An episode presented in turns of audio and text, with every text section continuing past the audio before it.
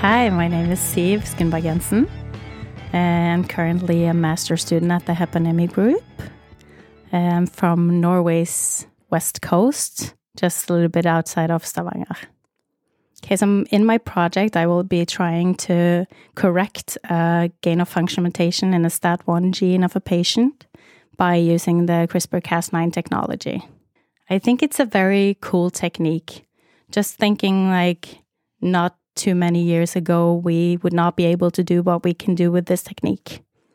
Just the possibilities it actually gives us to, well, so many things in the healthcare industry, just helping patients. Yeah. Uh, well, I can talk a little bit about why I'm doing a master's degree because I've actually been working for five years um, just in the healthcare industry. I've been working in the at the blood bank in the lab doing um, like immunohematology work. Been working shifts for all these five years, and now I want a more like stable job with just working days and not working nights, weekends, holidays. But I also don't want to have a very reduced income. After I'm done with my master's thesis, I'm just looking for a fun job with great coworkers where I get to uh, follow a protocol, but also have questions and maybe try to make a protocol better. Just like have some challenges, not just following a protocol blindly.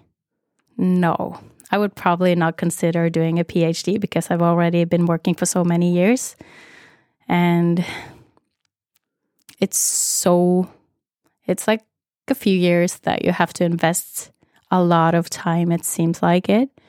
Um and don't get get me wrong i'm like an easily engaged person but i also want to work and have maybe a little bit more free time than you get to have as a phd student.